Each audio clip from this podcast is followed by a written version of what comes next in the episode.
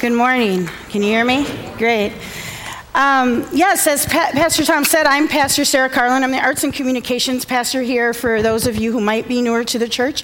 Um, sometimes people look at me and go, Where'd you come from? Well, I'm usually up there. and for those of you who have wondered, where have you been lately? I was on a two month sabbatical.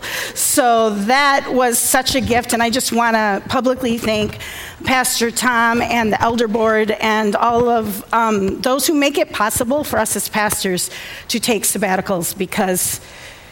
I can't, you can come and talk to me about that experience, but I can't even express enough in words how much of a blessing that is and what God can do in that. So I want to say thank you for that. And I also just, because I have the opportunity and I'm here, there are a lot of people on Sunday mornings who make this service happen, and a lot of them are up in the tech booth, sound booth, computer, streaming, all sorts of stuff going on.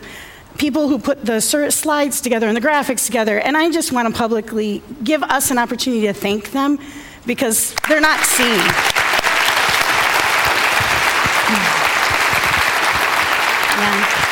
So, thank you to my team for what you do to make the services happen. We greatly appreciate you.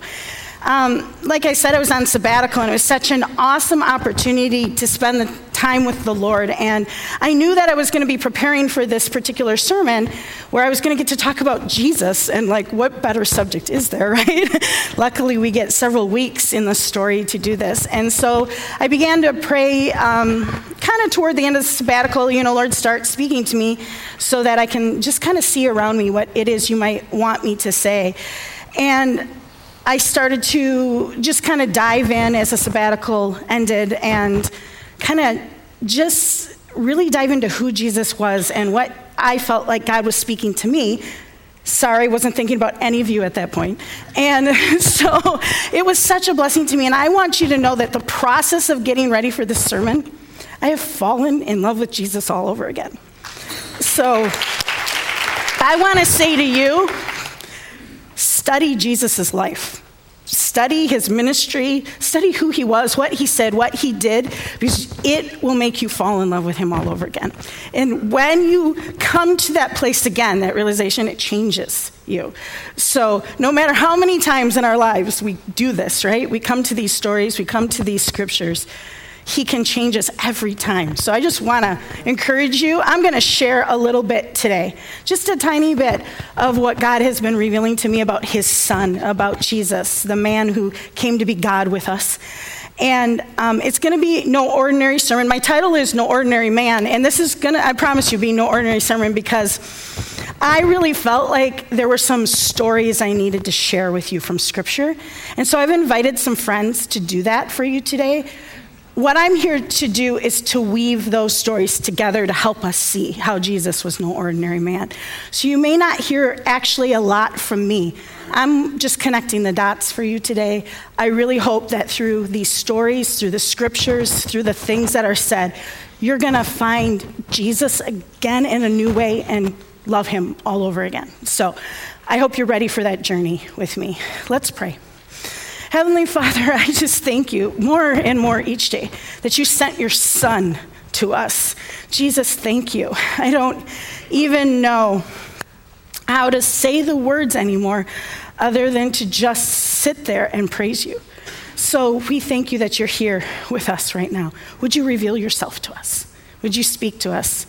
We thank you for being God with us. We know that you are.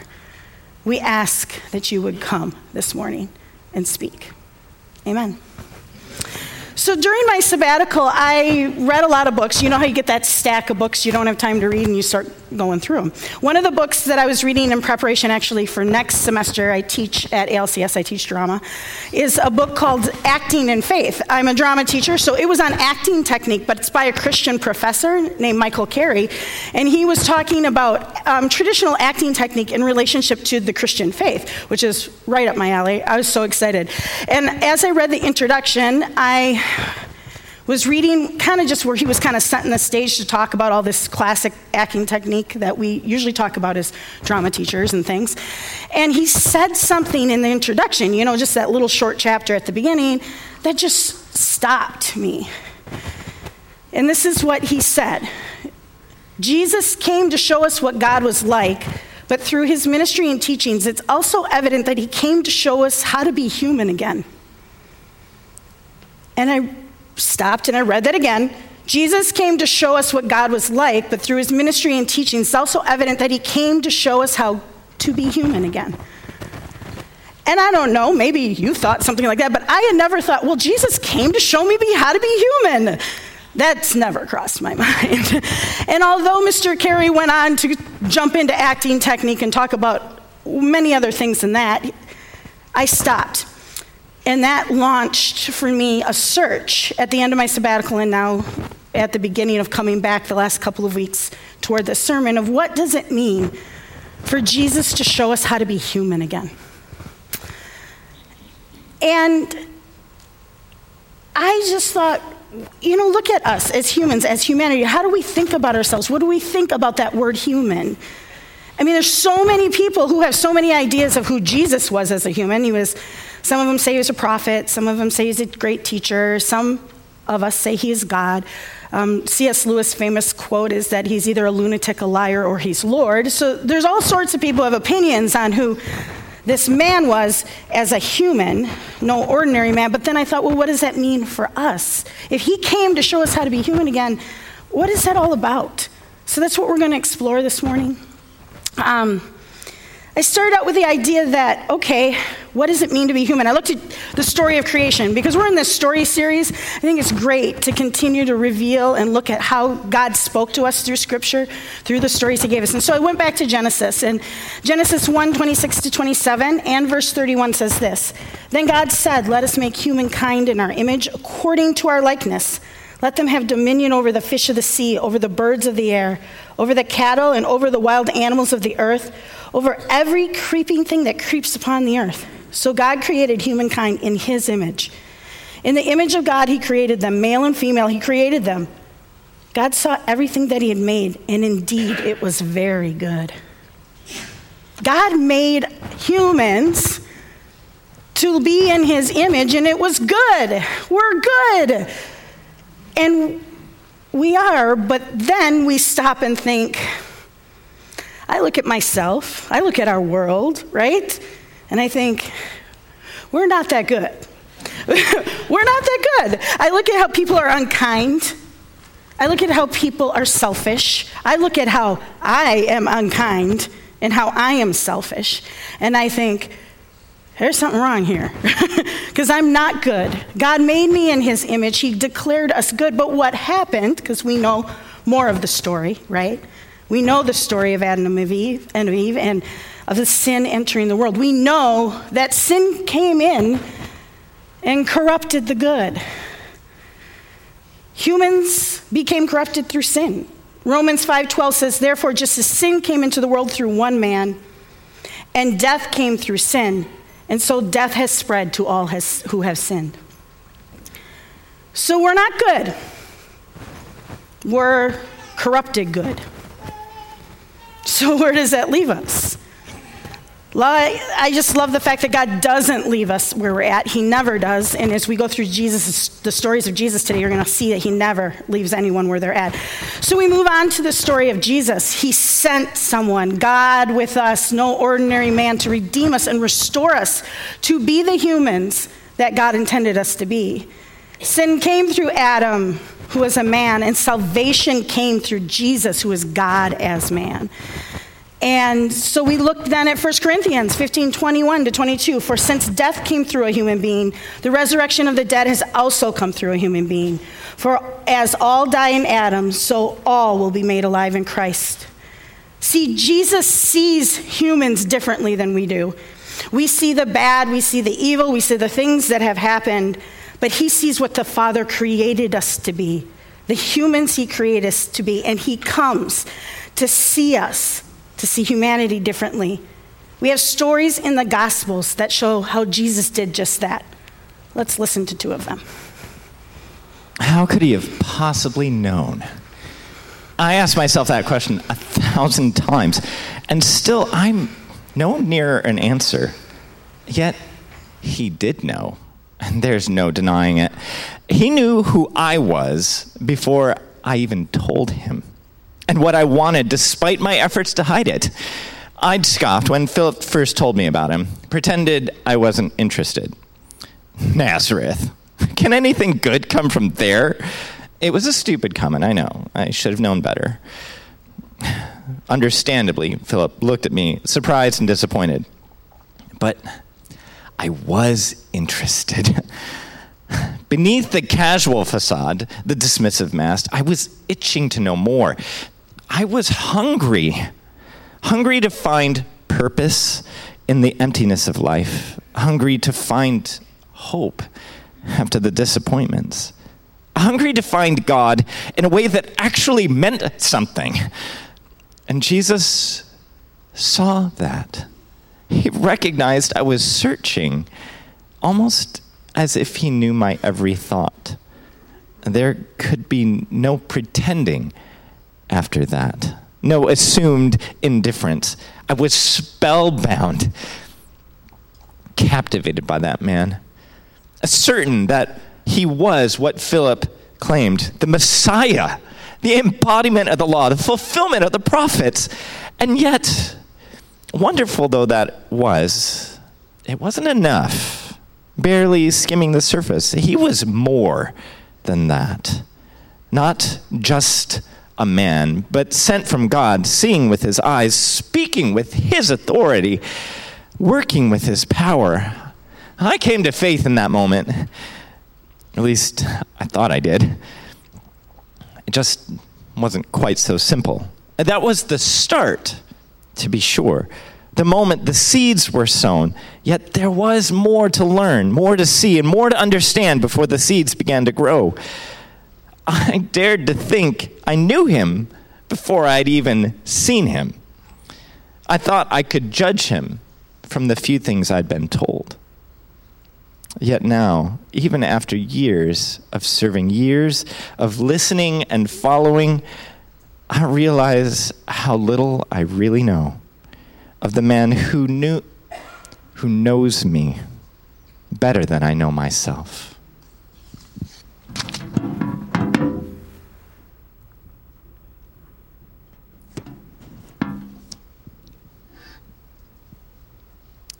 He had time for me. Incredible, I know, but true. He saw beneath the surface, beneath the greed, selfishness, the corruption, and uncovered a person I didn't even know existed. I groaned when I saw him coming. I won't pretend otherwise. Another self righteous prig coming to tell me my business. That's what I imagined. And I'd had my fair share of those. Well, nobody likes a tax collector, do they? But I'd always given as good as I got. I mean, it's not easy when you've got a wife and kids at home to feed. We all have to earn a living somehow. And since the only people ready to give me a chance were the Romans, what could I do? Or did any of them really believe that I enjoyed working for them? Anyways, someone had to do it, didn't they? So why not me? I suppose Jesus understood that, for he didn't criticize or condemn. None of the two faced hypocrisy of the Pharisees, none of the usual accusing glances or obscene gestures, just those two lovely words follow me. You could have knocked me over. It was the last thing that I expected, took the wind right out of my sails. But more than that, I was excited, moved, fascinated because he had time for me. He hadn't written me off. He hadn't seen only the outside. He accepted me as I was, with all my sin sticking to me. And the funny thing is, once I did that, it was me who pointed to all my faults, not him. I felt ashamed, painfully aware of all that was wrong, longing to be different yet at the same time set free, forgiven, offered a new beginning. I followed, of course. What else could I do? Would you refuse a man like that? Well, perhaps you would, but I'm glad I didn't. Because despite everything since, the times that I've let him down, the occasions I've misunderstood, the mistakes I've made, the faults I still have, he goes, accept, he goes on accepting me day after day after day. Not for what I might become, but for what I am.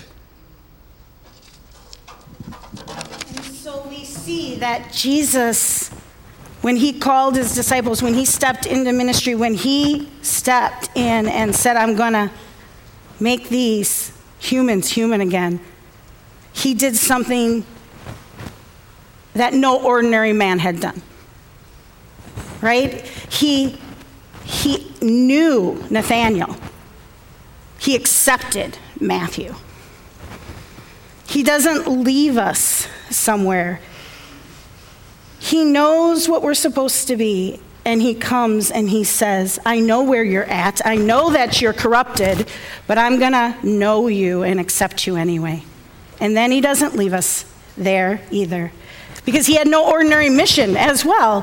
He didn't just come to know and accept us, he came to challenge our way of thinking, to give us a glimpse of how things are supposed to be, the way they could, the way they should be. The Gospels are filled with stories of Jesus teaching what it meant to be human again. Let's listen to three more stories.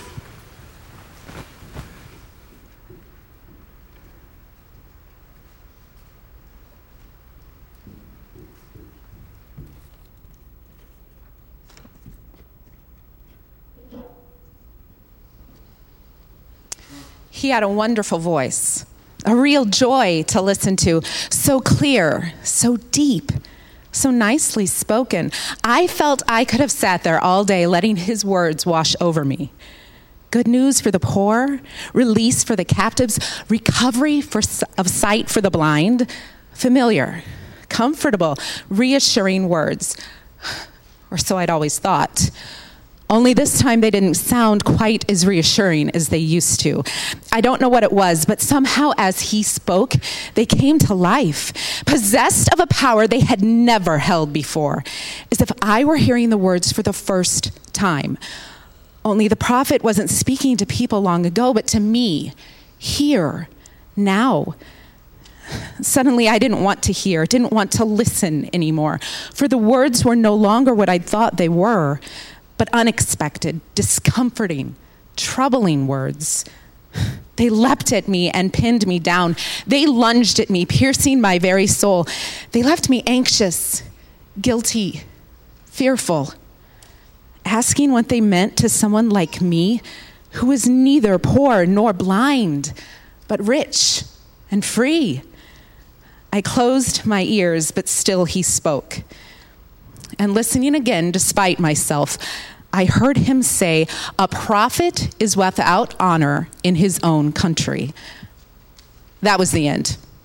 Too much. The voice no longer seemed beautiful, but strident, no longer bringing joy, but rousing rage.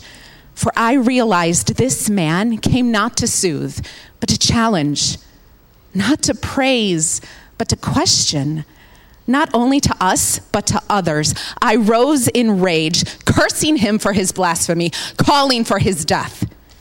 Yet somehow, though all around me did the same, he walked straight by, unharmed, untouched.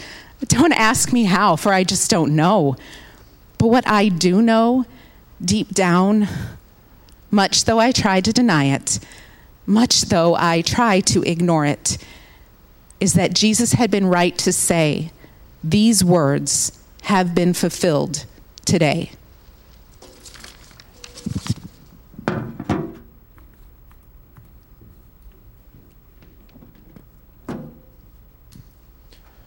Can you believe what he told us? Love your enemies. That's what he said. Pray for those who abuse you. And if someone slaps you in the face, turn the other cheek. Well, I ask you, what sort of talk is that? He's on another planet, that fellow, cloud cuckoo land. oh, it sounds wonderful, granted. But can you see it working? I can't. No, we have to be sensible about these things, realistic. We all like to be the world to be different, but it's no use in pretending, is it? Love your enemies. Where's that going to get us? They'll see us coming a mile off. And as for turn the other cheek, well, you can if you want to, but not me. Not me. I'll give them one back with interest. Either that or I'll run. I'll tell you what, though. We listened to him, all of us. Just about the biggest crowd I've ever seen. Hanging on to his every word, listening like I've rarely known people to listen before. Why? Well, you could see he meant what he was saying, for one thing. And the way he dealt with those hecklers and cynics, never losing his cool, never lashing out in frustration, ready to suffer for his convictions of you know, if that's what it took.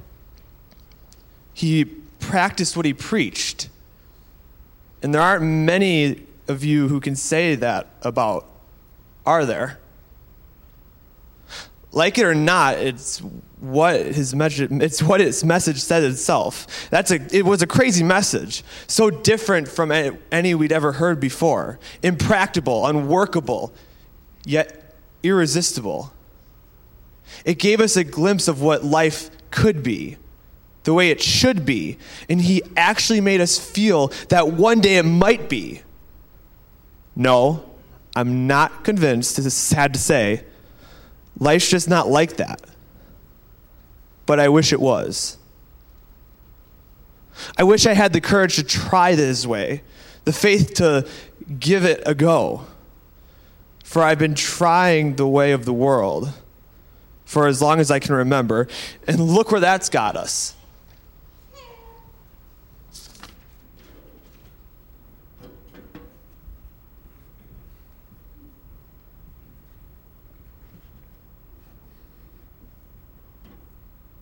Ask, he said, and you'll receive. Just like that, or so at least it sounded, as though all we have to do is put in our request, place our order, and at the drop of a hat, it'll be there before us, served up on a plate exactly to our requirements. Do you believe that? I'm not so sure I do. And I'm not so sure I want to either. For if he really meant that, then where would it all end? And when could we ever stop asking? We couldn't, could we? Not while there's still suffering in the world, still need, sorrow, hunger, disease, despair. It wouldn't be right. A dereliction of duty, you might call it. And anyway, even if we could wipe those out, rid the world of its many ills, then wouldn't be the end of it. Not by a long way, for there would always be something else to ask for. A gift we know we lack, a dream still unfulfilled, a person we long to reach. Always just one more favor before we could be completely satisfied. And it would end up with God at our beck and call, bowing to our every whim, dancing to our tune instead of us responding to His. So, no, He couldn't have meant that. Could He? But what then? What was Jesus getting at? With this weird but wonderful promise. I've wrestled with that day by day, and I've began to wonder if maybe we're looking at it all the way wrong. Too much at self and too little at Jesus. Do not worry about your life, he told us, what you will eat or what you will drink, or about your body, what you will wear. Strive first for the kingdom of God and his righteousness, and all these things will be given to you as well. As for what matters, isn't that what he was saying? For those things in life which can bring lasting happiness, treasures in heaven rather than pleasures on earth. It's not that this life was unimportant to him. He cared about the world's suffering more than anyone I've ever known. But he came to tackle not simply the symptoms, but the cause. Not just the way things look, but the way they are.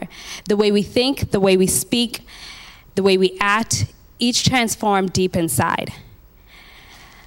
I may be wrong, of course, but I think that's what he meant. Something like it, anyways. Ask God for guidance, strength, faith, renewal. Ask Him to teach, use, shape, forgive you. Ask for these things earnestly, honestly, the gifts of His kingdom, and you will receive until your cup runs over. And so he came with no ordinary mission.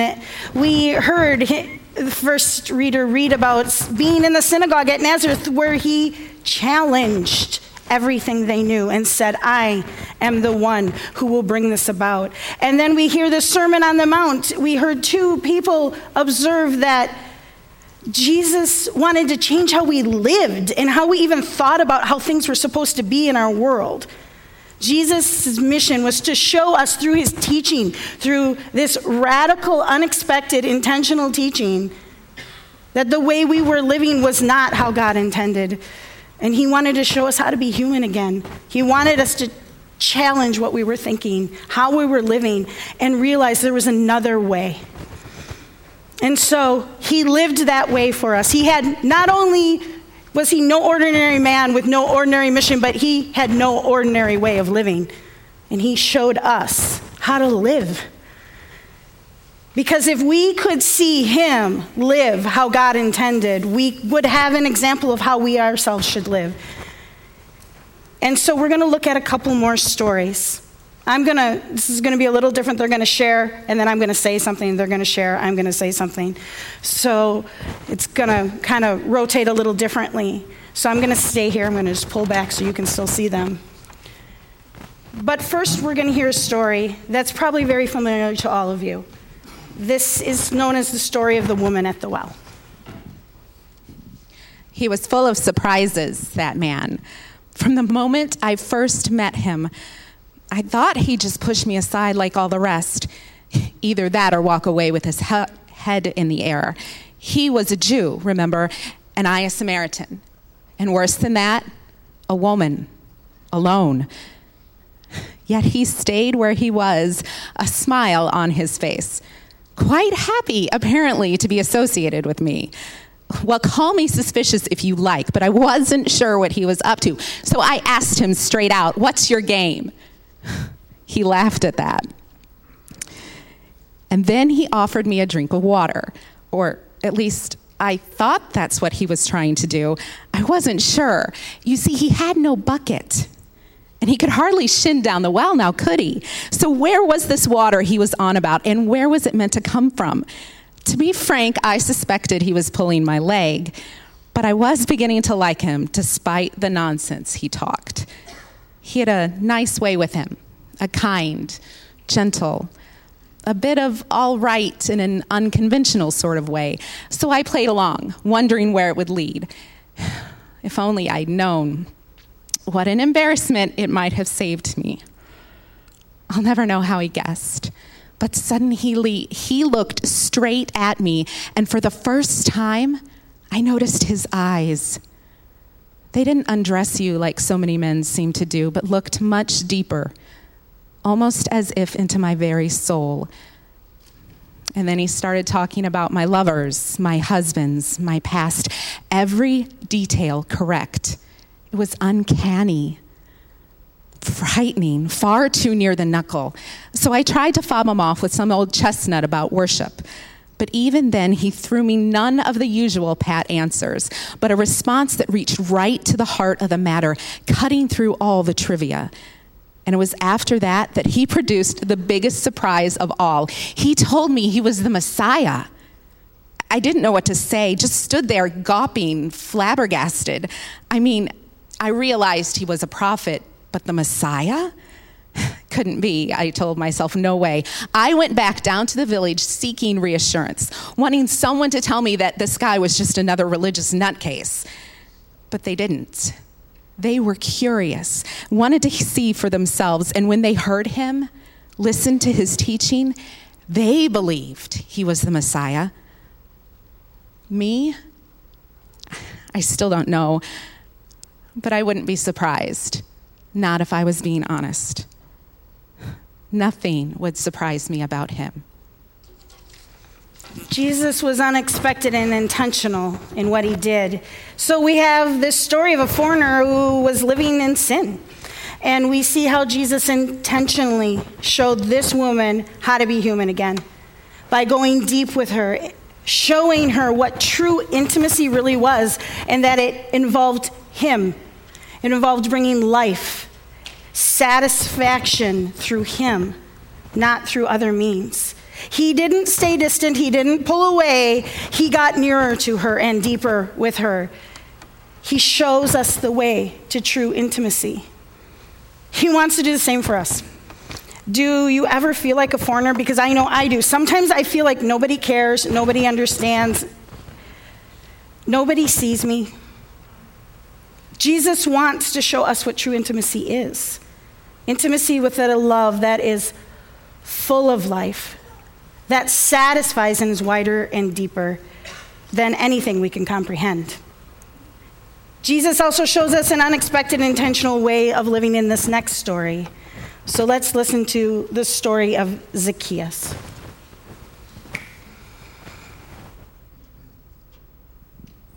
I only wanted to see him. That's all.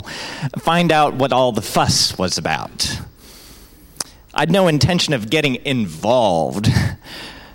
Absolutely none. It was the last thing I wanted, the last thing I expected. I was simply curious. You understand that, right? I'd heard so much about him the man who could perform miracles, forgive sins, change lives. He's the talk of the town. We all wanted to see him, everyone. But that was the trouble. The streets were packed, the crowds 10, 15 deep. I knew straight away I'd have no chance of getting any close, not even, given my size, so much a look in. It was the same old story. Poor old Zacchaeus, the butt of so many jokes over the years. Once again, missing out when the competition started. I'd grown used to it, even immune.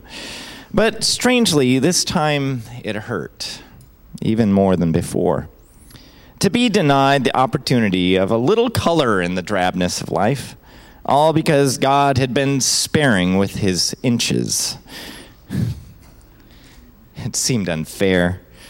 The final nail in the coffin, and I felt like lifting a fist to heaven and cursing my Creator. But then, like a brainwave, why not climb a tree? I thought. And brilliant, a grandstand view. There he was, just below me, as clear as day.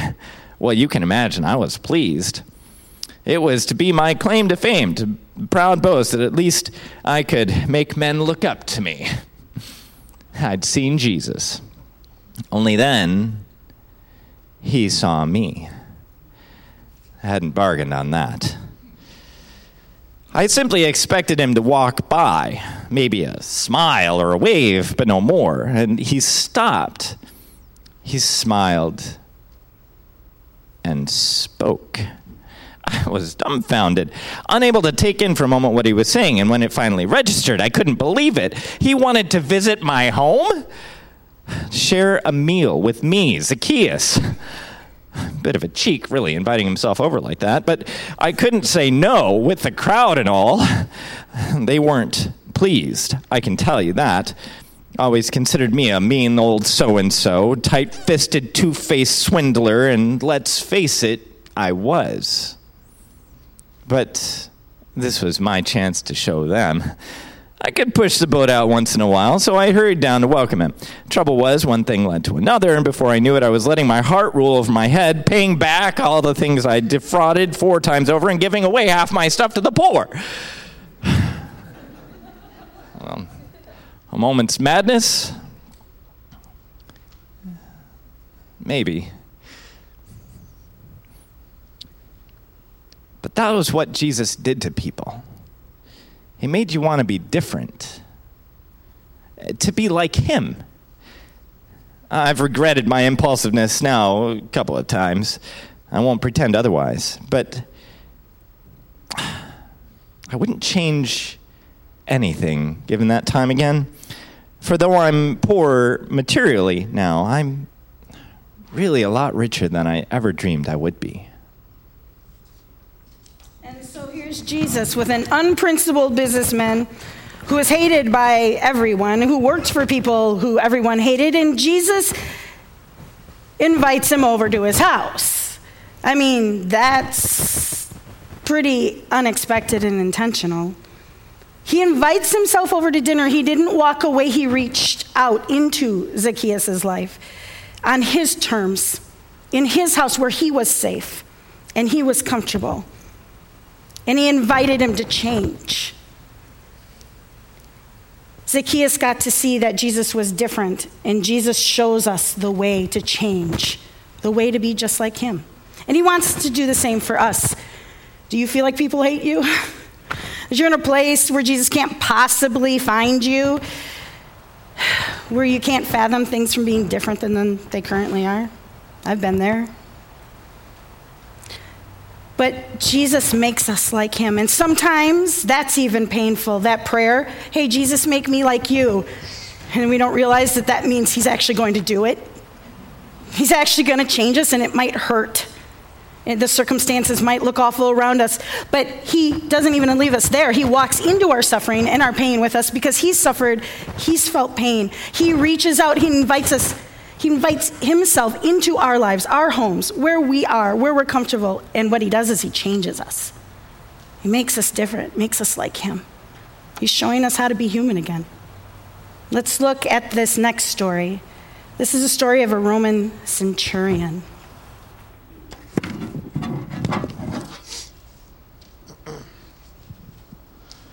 They thought I was mad when I sent for him like that, a small deputation meekly appealing for help.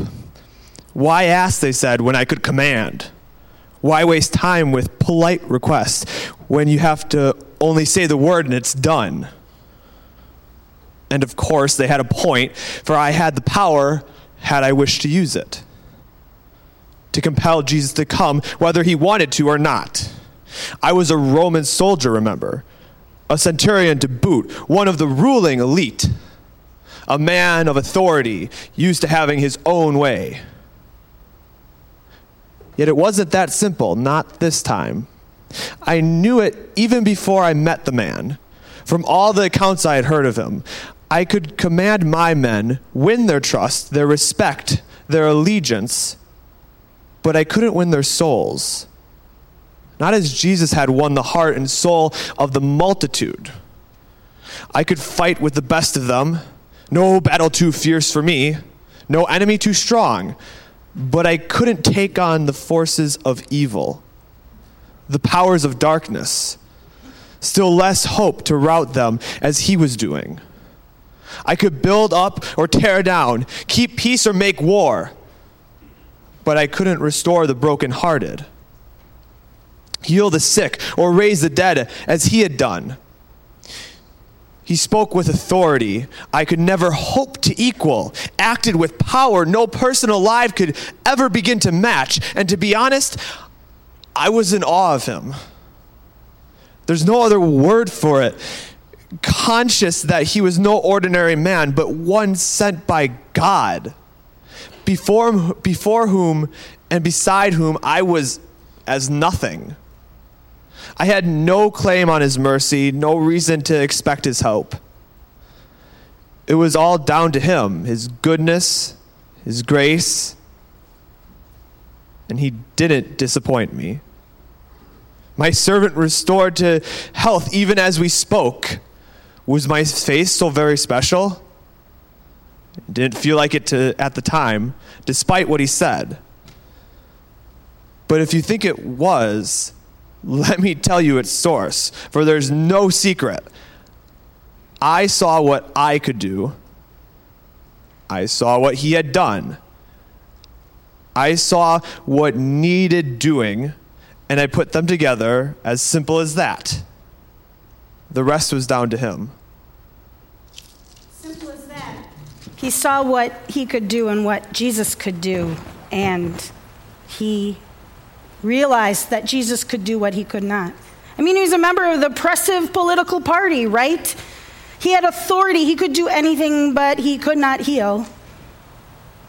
Jesus intentionally did what this man could not do for himself, but recognized that Jesus could do. Jesus shows us the way to healing, and he wants to do that for all of us. Is there something in your life you've been trying to fix or figure out?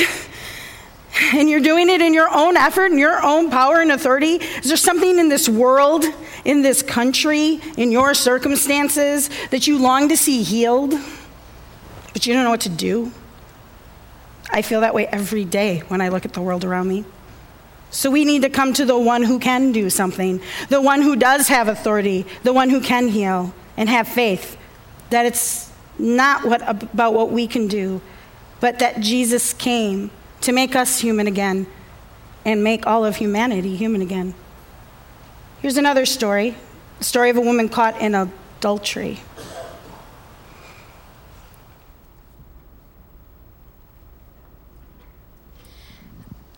I expected him to condemn me like all the rest, to shake his head in disgust and send me to death. Just another self righteous busybody, that's what I thought. You know the sort. The kind up in their soapbox, sounding off about something or another, telling folk how they ought to live their lives. Not that it mattered much at the time, for there was no getting away from it. I'd broken the law caught, as they say, well and truly in the act. No way anyone could ever get me out of this, even though I wished to. And you could see from the smug look on the Pharisees, they felt the same way. Lips twisted with contempt, eyes glittering with hatred, their hands positively itching to pick up the first stone and strike me down. It was just a matter of time a question of contemplating the necessary formalities before the verdict was given. So I cowered there, trembling, waiting for the fateful signal for them to begin, expecting each moment to be my last. I waited, and I waited. Sweat trickling down my brow, limbs shaking in terror, but it didn't happen. No word, no sign, nothing. What could it mean? A reprieve? Surely not. But what then? Some heartless trick to prolong my agony? An unforeseen last minute technicality? Or simply a pause while they gathered all the stones to stone me? There was one, only one way to find out. So I looked up, tense, fearful, then stopped, transfixed, catching my breath in astonishment, for we were alone just the two of us, me and Jesus, not another soul to be seen. I thought I was dreaming for a moment.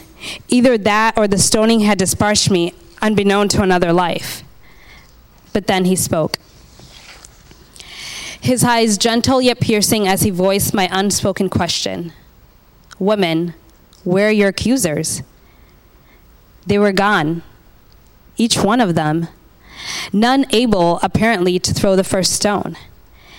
And even as I struggled to take it in, he spoke again those marvelous, memorable words Neither do I condemn you. I should have danced for joy, shouldn't I?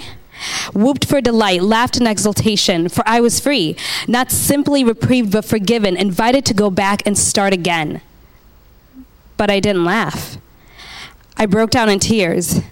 The sobs confusing my body, tears streaming down my face, for suddenly faced by this astonishing man, I saw myself for who I really was and became my own accuser. I'd expected death and been given life, feared judgment and been shown mercy. What had seemed to be the end had suddenly become a new beginning, and it was just too much to take in. Not anymore, though. I understand now what he's done for me. And I look back, still to this day, with wonder, my whole being throbbing with praise, for he met me in my need and made me whole. He saw me at my worst and expected the best. Jesus saw her. He didn't see her with the eyes that other men had of lust or condemnation. He just really saw her. Jesus forgave her, and he shows us the way to forgiveness and wants to do the same for us. Do you feel like people only see your sin and they don't see you or understand you? I can't tell you how many times I've felt that way. But Jesus sees us. He really sees us, not how others do. He sees us as the humans God created us to be. And He does not condemn, but He loves and shows us the way to forgiveness. He doesn't allow us to stay in that broken state. He restores us to God, who made us to be fully human. We have one last story, and we're about to go into communion, so I'm going to invite the worship team to start coming up as well. This is the story of one of the little children who Jesus spoke to.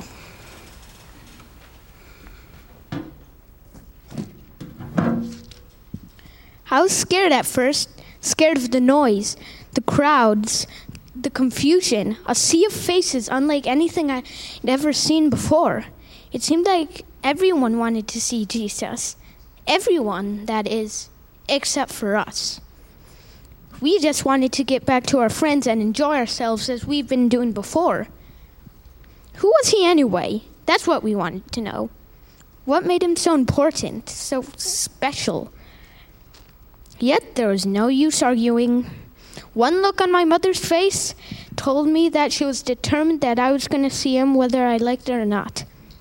So there we were, pushing through the crowd, her hand clasping mine, in case I should have any ideas about escaping. And slowly, fear turned to rebellion. Okay, I'd go if I had to, but if she imagined I was going to play the sweet, innocent child, she could think again. I resolved instead to give Jesus an audience he won't forget in a hurry. To scowl, sulk, scream the place down if I had to. Anything to make clear whose idea this daft business was. Yet, that's not the way it worked out. I had the scowl ready, all right, a sullen snarl to be proud of. But the moment I saw him, it just all melted away all hostility and resentment forgotten. I can't tell you why exactly, but there was something quite extraordinary about him an interest, warmth, and concern which seemed to flow over you, impossible to resist. Instead of treating us like kids, he made us feel important, as though we were real people, worth something to him, special. And suddenly, instead of sulking, we were beaming with sheer delight. Even, would you believe, when he picked us up and started to pray for us. There's not many people I'd have let do that, I can tell you. He was so different from the rest of those with him. You could tell they were itching to get rid of us. Yet, do you know what Jesus said to them? That the kingdom of God belongs to children like us. I can't think why, for we were no angels, not by a long way. And I can't imagine he was under any illusions. But I, will tell you what, though. We'd have followed him anywhere after that, walked to the ends of the earth and back if he had asked us.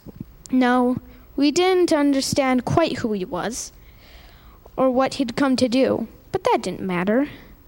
We knew instinctively that, we, that he was someone special, a man we could trust completely, with our very lives if necessary. And that was enough. What more could anyone have wanted? What more could anyone ask? And so Jesus came to show us our worth, us who are lesser, and make us feel human again. We're going to conclude with communion today. And in that process, we are going to remember that Jesus came to make us human again. And he came to show us how to live that so that we could become no ordinary men and women with no ordinary mission, who live no ordinary lives and take no ordinary role in the story. He's asked us to take on the role of human in his grand story. So he came to share no ordinary story with us and make us a part of that story. Because of the time, we're going to just allow you to come down. The, the worship team is just going to worship and go into continued worship. We just invite you to come and get communion and stay here and worship. If you need to leave, that's okay too. And we just want to spend this time remembering what Jesus came to do. Maybe he spoke to you today through one of these people who he spoke to long ago. So, Heavenly Father, we thank you for bringing Jesus to us, who is no ordinary man with no ordinary mission, who had no ordinary way of living. And all of that came to make us human again. In this time, as we take the bread and as we take the cup, we remember what you did and how you came.